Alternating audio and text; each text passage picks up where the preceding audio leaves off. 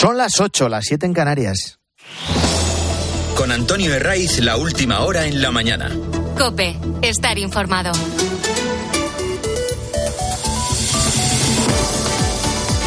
Muy buenos días, desde las 6 te venimos acompañando en la mañana del fin de semana de Cope. Es 23 de diciembre, víspera de Nochebuena, que viene con tiempo estable y con máximas que van a rozar hoy los 20 grados en Murcia, en Sevilla, en Málaga y en prácticamente todo el levante.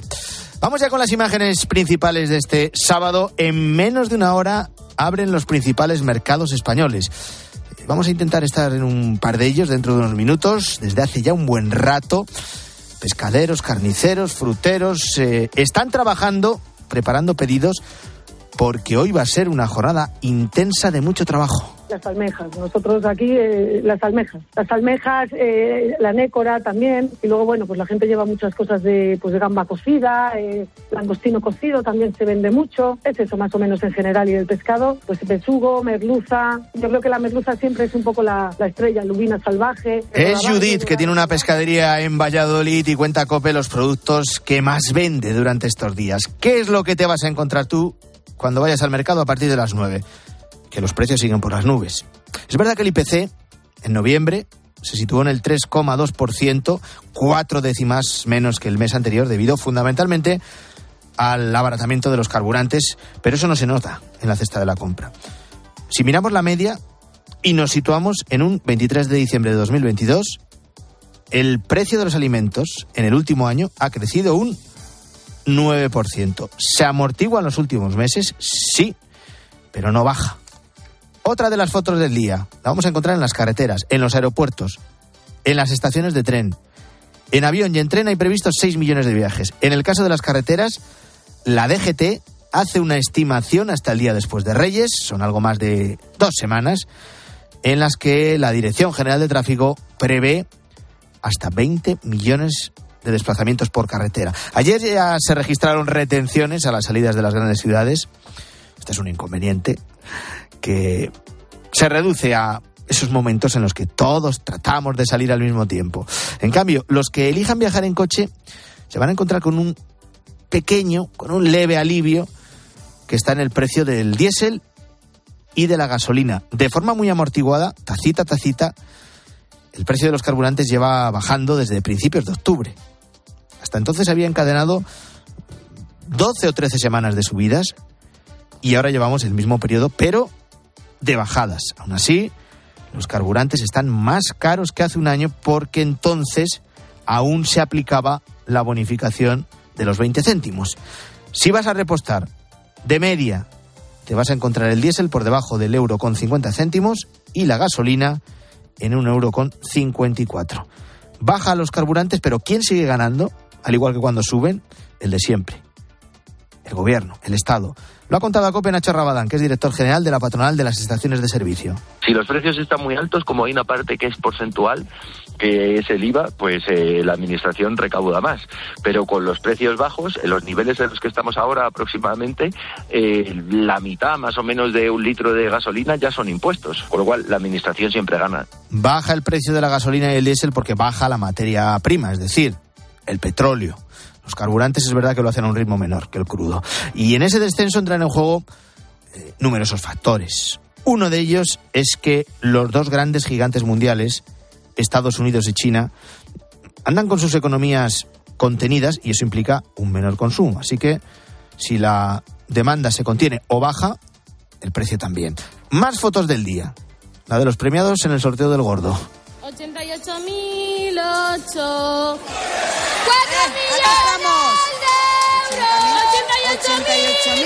Bueno, a estas alturas, si te ha tocado uno de los premios principales, es raro, rarísimo que no te hayas enterado.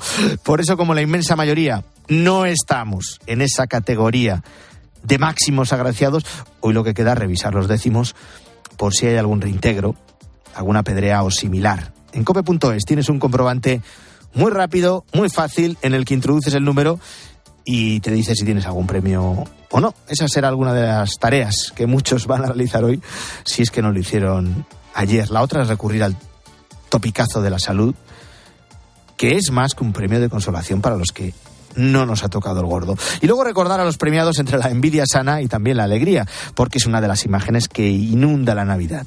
Ese 88.008 que ha sido el más tardón de la historia de este sorteo. No salió hasta la una y cuarto de la tarde.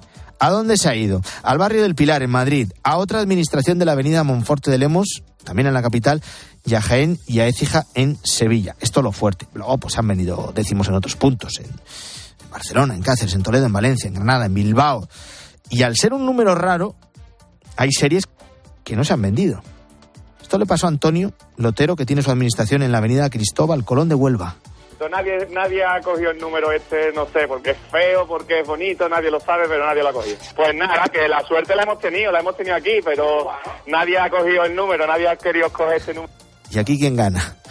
Pues como lo de los carburantes, Hacienda. Ese dinero va para la agencia tributaria, como el de aquellos décimos premiados que no se cobren una vez transcurran los tres meses establecidos. Y aunque no tenga nada que ver con la Navidad, o sí, quién sabe, por aquello de los reencuentros.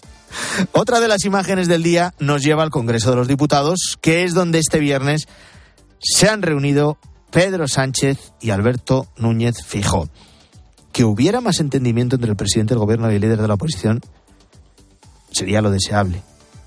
También es verdad que Sánchez lleva demasiados cambios de opinión en su mochila para que su credibilidad, si es que le queda algo, permanezca intacta. Por eso la reunión no tiene ningún fruto concreto. Todo sigue igual. Sánchez no piensa dar marcha atrás con lo de la amnistía para perdonar a delincuentes que intentaron dar un golpe separatista, incluidos los que están acusados de delitos de terrorismo. Sánchez va a seguir con la condonación de la deuda a Cataluña generando un agravio con el resto de comunidades. Y el presidente no piensa parar la moción de censura en Pamplona, que gracias al apoyo del PSOE va a llevar a Bildu a la alcaldía de la capital navarra. Así podríamos estar un buen rato, con todos y cada uno de los compromisos que ha ido adquiriendo para seguir en el poder. El resto son detalles menores, por mucho que se vendan como logros. Y por eso hay que detenerse en lo del Consejo General del Poder Judicial. A nadie se le escapa que necesita una urgente renovación, que lleva más de cinco años con el mandato caducado. Y el PSOE aspira a su control, como ha hecho con el Constitucional y como están haciendo, esto no es exclusivo del PSOE, ¿eh? aunque ellos sean excesivamente descarados, pero no es exclusivo, con la Fiscalía General del Estado. En cuanto a la renovación del Consejo General del Poder Judicial, han llegado, sí, a un principio de acuerdo. Fijó no se fía de Sánchez y ha pedido un mediador. Cuando hablamos de mediador, igual a alguno se le viene a la cabeza lo del relator, experto en conflictos armados, el salvadoreño que sirve de verificador con el fugado Puigdemont. Aquí van a mirar a Bruselas y en concreto a la Comisión Europea. Ha de haber una renovación del Consejo General, pero tiene que hacerse con todas las garantías de independencia. Si del Gobierno no se fían sus propios socios, comprenderán que nosotros tampoco podemos fiar. Y poco más. No busquen más acuerdos porque no los hay. Es decir, más de lo mismo por mucho que se revuelva el PP, los ciudadanos en la calle, siga adelante lo de Bildu en Pamplona. Siga adelante lo de la amnistía. Que antes del 23 de julio no podía ser porque era ilegal y ahora es lo más constitucional del mundo. Y lo siguiente va a ser el referéndum, que a día de hoy no es posible, pero si Sánchez sigue con sus cambios de opinión, le dará la vuelta de alguna manera para que lo sea. Y luego está el altercado en el Ayuntamiento de Madrid, con Ortega Smith, portavoz de Vox, como protagonista. Voy a ponerte en situación. Pleno de presupuestos de la capital, en el que al final se debate precisamente sobre la moción de censura que el PSOE y Bildu van a presentar en Navarra, en Pamplona. Ortega Smith abandona el atril después de su intervención abandona la tribuna y se dirige a su escaño. Él acababa de hablar de ETA y de esa moción de censura. Y cuando pasa por los escaños de Más Madrid, de vuelta a su sitio, uno de los concejales de esta formación de Íñigo Rejón eh, le lanza un qué intervención más asquerosa. O algo similar, qué asco. En ese momento el vicepresidente de Vox lo escucha y se vuelve a él exaltado, con una actitud eh, claramente intimidatoria. ¿Qué hace el de Vox? Bueno, con la carpeta que lleva en la mano, con los folios, golpea una botella y otro recipiente que tenía el de Más Madrid en su escaño. Este se llama Eduardo Fernández Rubiño. Ortega Smith asegura que solo era una botella de agua que estaba vacía. Hasta aquí los hechos que han llevado al alcalde de Madrid, a Martínez Almeida, a pedir la dimisión del portavoz de Vox. Y por tanto, el señor Ortega Smith, a mi juicio, debe entregar el acta de concejal del Ayuntamiento de Madrid. No está en estos momentos capacitado para representar al conjunto de los madrileños. No puede ser que, a pesar de la crudeza de los debates que pueda haber en este Pleno, se justifique de ninguna manera que se pueda producir una agresión de Bueno, el alcalde de Madrid ha recordado lo que ocurrió hace justo tres meses en el mismo salón de plenos del ayuntamiento. Un concejal del PSOE, Daniel Biondi, se encaró físicamente con Martínez Almeida y le propinó al alcalde varias eh, palmaditas en la cara de desprecio. Aquella agresión provocó la dimisión fulminante del edil socialista. En este caso puede haber debate sobre si es agresión o no. Agresión física no es, eso es cierto pero sí que es una intimidación intolerable ante la que no cabe ni justificación ni ningún tipo de legitimación. Obligado por la evidencia de los hechos, a regañadientes el portavoz de Vox ha pedido perdón. Yo no he tocado físicamente al señor Fernández, quede claro. Yo no he insultado verbalmente al señor Fernández. Pero si usted me pide que le pida perdón después de haberme insultado por haberle tirado la botella de agua vacía de la mesa, que es lo que he hecho, le pido perdón, pero no se invente usted una película de terror. ¿Qué más da si la botella estaba vacía o estaba llena? Y solo faltaba que le hubiera tocado físicamente al concejal de Más Madrid. Aquí hemos denunciado, lo hemos hecho abiertamente, cuando los militantes de Vox, cuando los dirigentes de Vox fueron recibidos a pedradas en la capital. Entonces se negaron a condenarlo, los demás Madrid. Eso es cierto. Pero ahora hay que condenar también esto. Da igual lo que les dijeran los demás Madrid a Ortega Smith. A una idea o incluso a un insulto se le contesta con la palabra y con argumentos. Con actitudes así, pierdes precisamente cualquier razón que pudieras tener.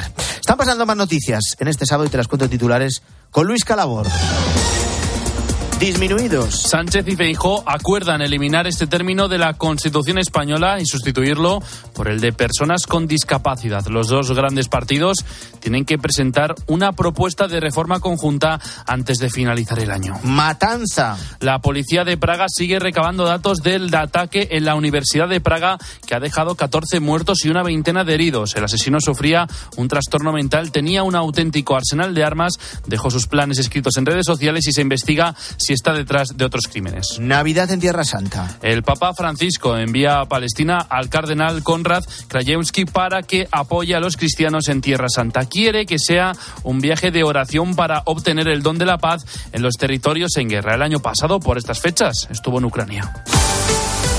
Y nos queda el último partido de Liga de este 2023. Joseba Larrañaga, buenos días. Hola, ¿qué tal? Buenos días. Llegamos a las Navidades con fútbol. La dana que afectó, entre otras partes, a Madrid a finales de octubre provocó el aplazamiento del Atlético de Madrid-Sevilla, que se jugará a las 4 y cuarto de la tarde en el Metropolitano. Partido que se ha convertido en vital para afianzar los objetivos y las intenciones de los dos equipos.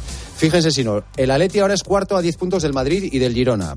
Si los puntos se van, su situación de cara a la lucha por el título de Liga será casi residual habrá que buscar otros objetivos. Si gana el Sevilla, se alejará seis puntos de la zona de descenso y como no hemos llegado al Ecuador del campeonato, le permitirá mirar al horizonte para ver que los puestos europeos están allí, que están lejos, pero que no son imposibles.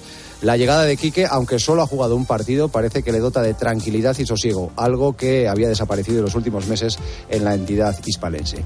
Y seguro que esta noche en la escena se hablará de la Superliga, del paso que se dio ayer. Seguro que habrá posturas vehementes defendiendo una cosa o la otra.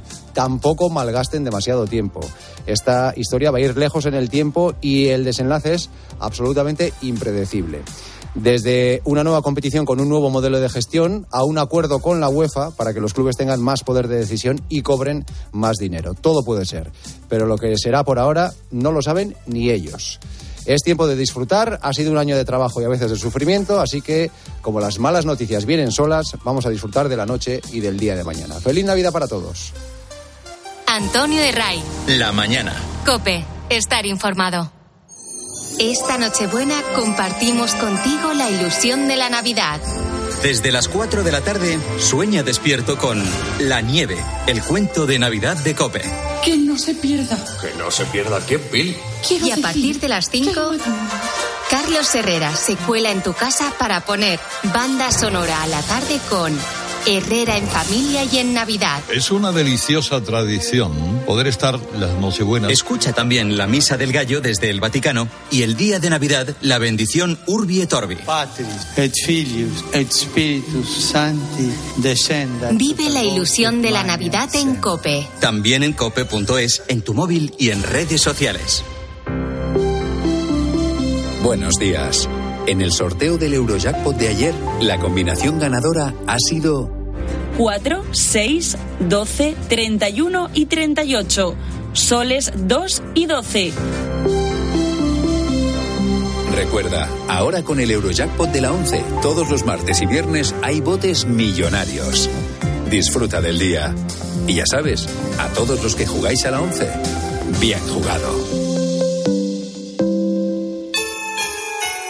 Solo cuatro días ofertas que son un regalo en electrodomésticos. Hasta un 15% de descuento adicional en frigoríficos y lavadoras Haier y Beko. Y también en lavado, lavavajillas y secado Samsung. Solo hasta el domingo 24 en tienda web y app del Corte Inglés. También el lunes 25 en web y app. Consulta modelos participantes. Antonio de Ray. La mañana. Cope, estar informado. Sábado intenso de mucha actividad en mercados, en centros comerciales, en tiendas 8 y 17. Nos vamos a Santiago de Compostela, a la marisquería y pescadería de José Miguel Galván. José Miguel, buenos días. Muy buenos días. ¿A qué hora te has levantado, José Miguel? A las 4 de la mañana, para estar aquí a las 5 menos cuarto en Santiago. Tempranito. Pues claro, Sí, además de vender pescado y marisco fresco, también eh, eh, lo vendes cocido, ¿no?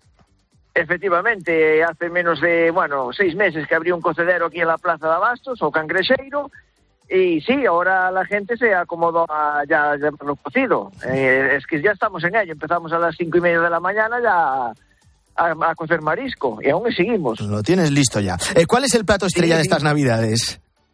Eh, almeja y centolla. La almeja y la centolla, almeja babosa y centolla es lo que más se están demandando. La vieira también se vende bastante bien, pero lo que es es, centolla y, y almeja. José Miguel, ¿notas que la gente apura hasta el último momento para comprar? Sí, eh, ayer no tuvimos tanto movimiento, mucho de preguntar y tal, y mañana cómo estará, no sé qué, si abrís el domingo, pero hoy ya empezó, eh, a las 7 de la mañana ya había gente aquí ya, ya comprando, que no se quiere encontrar con, después con toda la multitud, y ahora mismo hay una afluencia muy grande de, de gente comprando. Eh.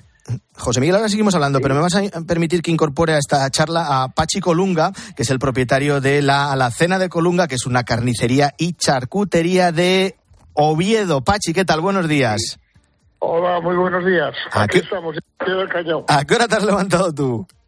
Bueno, yo no mucho porque ya soy un poco mayor, pero son mis hijos los que madrugan y los empleados, que ya llevan aquí desde las 6 de la mañana. Y bueno, pues aquí sin parar estaremos hasta, hasta las 8 o 9 de la noche, supongo. Vosotros también cocináis menús navideños, ¿no? Eh, sí, hacemos un menú navideño y luego hacemos muchos platos eh, típicos navideños y en plan artesano. Tanto los servimos en crudo para que la gente los cocine, confitados como cocinados. ¿Cuál es el plato estrella para vosotros? Mm, Bueno, nosotros eh, en Navidad, lógicamente, el plato que más se vende en Asturias es el de Chaco, quizá por, por la lejanía y que no es un plato que tenemos todos los días. Después también vendemos muy bien los cochinillos asados, los cochinillos rellenos, en fin, todo, todos los rellenos que tenemos dentro de nuestra carta, que no son pocos. José Miguel, en Santiago de Compostela, si comparamos los precios de tu pescadería, de tu marisquería mm, este año, eh, es- ¿Qué diferencia hay respecto al año 2022? Eh, poca eh, poca. Por ejemplo, la almeja eh, te puedo contar que está más barata que en el 2022. La almeja eh, se está vendiendo a 21, 22 euros una almeja babosa marinera y una grande a 50 euros, cuando el año pasado la marinera ya estaba sobre 35, 40 euros y la grande ya era desorbitada. Y sin embargo la centolla pensamos que, que iba a tener más precio porque la verdad que escaseó, no falló un poquito, pero bueno, se está vendiendo a 45 euros el kilo cuando el año pasado también estaba sobre 40, 45, 48. No, no, están más o menos los mismos precios, lo que es eso, pero la almeja sí, se notó que este año está un poquito más asequible. Sí que es habitual, José Miguel, que a medida que se mm, acercan las fechas clave, mañana, Nochebuena, esos precios aumenten. Eh, aquí no, porque nosotros ya te digo que mañana no abrimos. La Plaza de Abastos se cierra el domingo, con lo cual tienen que hacer hoy las compras, no, no le queda más remedio. Eh. Así que no, no va a haber una variación eh, grande ni nada. Al, al no abrir, no, nosotros tenemos cerrado la Plaza Cierra, con lo cual hoy es el último día que tienen para comprar para domingo y lunes. Pachi, en, en, en Oviedo, eh, variación de, pieza- de precios con respecto al año anterior. Bueno, eh, en el sector de la carne ha habido subida de precios, ¿eh? tanto en la ternera, que llevamos ya un año con aproximadamente un 10 o un 15% eh, en el precio de coste del año pasado a este, ya los, en los canales, y, y luego también tenemos otro problema con el lechazo. Bueno, el lechazo, eh, estamos eh, en Asturias, como decimos, llevamos todo el año sin golero, porque realmente eh, los precios estaban prohibitivos para el mercado asturiano y ahora en Navidad pues se está vendiendo muy bien, entre otras cosas porque porque la gente tiene ganas de ello, pero el precio eh, está más de un 15% por encima del del año pasado. ¿eh? Mañana es domingo, ¿vosotros abrís, eh, Pachi? Sí, nosotros abrimos porque claro, al tener la comida cocinada, la gente prefiere más llevarlo ya el mismo día de Navidad, de no- de Nochebuena, perdón. Sí, sí, entonces mañana servimos, hoy estamos ya terminando de ultimar los detalles y el horno empieza a funcionar y, y sin parar toda la noche hasta mañana al mediodía. Para esta mañana. Tenéis por delante una jornada intensa de trabajo. Los dos os agradezco mucho que hayáis estado en directo en la mañana del fin de semana de COPE. José Miguel Gal- Galván en Santiago de Compostela. Buena jornada y feliz Navidad. Pues muchas gracias, igualmente. Bueno, muchas gracias. Pachi Colunga, un fuerte abrazo también hasta Oviedo. Ahí están los dos, al pie del cañón, ya digo. Eh, José Miguel nos contaba, se ha levantado a las 5 de la mañana, ¿eh? Eh, que es ahora, bueno, a las 5 estaba ya en la, en la, en la pescadería, se ha levantado a las 4, que es ahora, os aseguro que escuece, ¿eh? levantarse tan temprano. Guillermo Vila. Guillermo Vila, buenos días. A ver, a ver, ahora, sí, ahora sí, ahora sí. No, te decía Antonio que no sé tú, pero yo incluso a las 8 y 22 me calzaba un lechazo ahora y me A quedaba mí me ha más- abierto, a mí me ha abierto la Quedaba también a escuchándole. Eso es lo que tiene madrugar tanto, eh, incluso luego. más Sí, de lo que lo hace José Miguel, que ya tienes apetito a esta hora. Vamos con el repaso a los periódicos que analizan esa propuesta del Partido Popular de que un mediador interceda, en este caso la Comisión Europea, para desbloquear el acuerdo para renovar el Poder Judicial. Dice la razón en su editorial que Feijó tira de Europa como el último recurso y que la, in- la intervención de representantes de la Unión Europea en las negociaciones garantiza que éstas vayan en la dirección que marca el Consejo de Europa. A veces le parece que, dados los precedentes negociadores del PSOE, que la Unión Europea supervise este diálogo puede ser una garantía útil. El mundo, por su parte, cree que es Sánchez quien ha cedido y apunta que lo hace por la inquietud creciente en la Comisión Europea que va a supervisar las negociaciones. Esto respecto a los editoriales, entre los columnistas, eso sí, hay disparidad de opiniones. Sentarse con un mentiroso, titula la columna eh, de ABC Isabel San Sebastián. Se pregunta si Bruselas impedirá que el CGPJ se convierta en otra terminal del sanchismo y responde, lo dudo, esta era una batalla doméstica y todo indica que se ha perdido. No lo ve así Javier Redondo, que dice en El Mundo que Feijó considera que arrancar un acuerdo a Sánchez debilitará la entente. También en El Mundo, Iñaki Ellacuría dice que la tutela extranjera retrata bien en lo que se ha convertido España, un Estado fallido, incapaz de valerse por sí mismo. Y muy crítico, por cierto, con Sánchez es el popular Miguel Tellado, entrevistado hoy en el debate. Sánchez dice es una gran mentira, un político sin escrúpulos con un gobierno formado tras una estafa electoral. Leemos también artículos que tratan de explicar el proceder un tanto macarra del nuevo ministro de Transportes, Oscar Puente. Mira, Antonio, así arranca Félix de Azúa su artículo en The Objective. Ahora empiezo a entender por qué han puesto a ese señor que es clavado a los neandertales de Atapuerca que van desenterrando a nuestros científicos. En un puesto de máxima intensidad técnica era imprescindible colocar a otro amiguito del jefe desprovisto por completo de ningún talento. También habla del ministro en ABC, John Juaristi, dice de él, al frente de un ministerio como el de Transportes será siempre más peligroso un gafe que un mamporrero. Y se cuela en la prensa, te lo hemos contado, lo de Javier Ortega Smith de Vox. Y ese bochornoso espectáculo protagonizado ayer por el portavoz de Vox en el Ayuntamiento de Madrid que intimidó a un concejal de Más Madrid. Leemos en ABC que aún peor que el episodio de violencia fue su intento de legitimar su intolerable acción. Dice este periódico que no hay razones que expliquen una agresión, por lo que le piden que se disculpe ante los madrileños y que entregue su acta de concejal. Es hora de irse o de que alguien le enseñe la puerta de salida. Concluye ABC. Gracias, Guillermo. Llega César Lumbreras, llega Agropopular, convocando a todas las gentes del campo. Que tengáis un feliz sábado.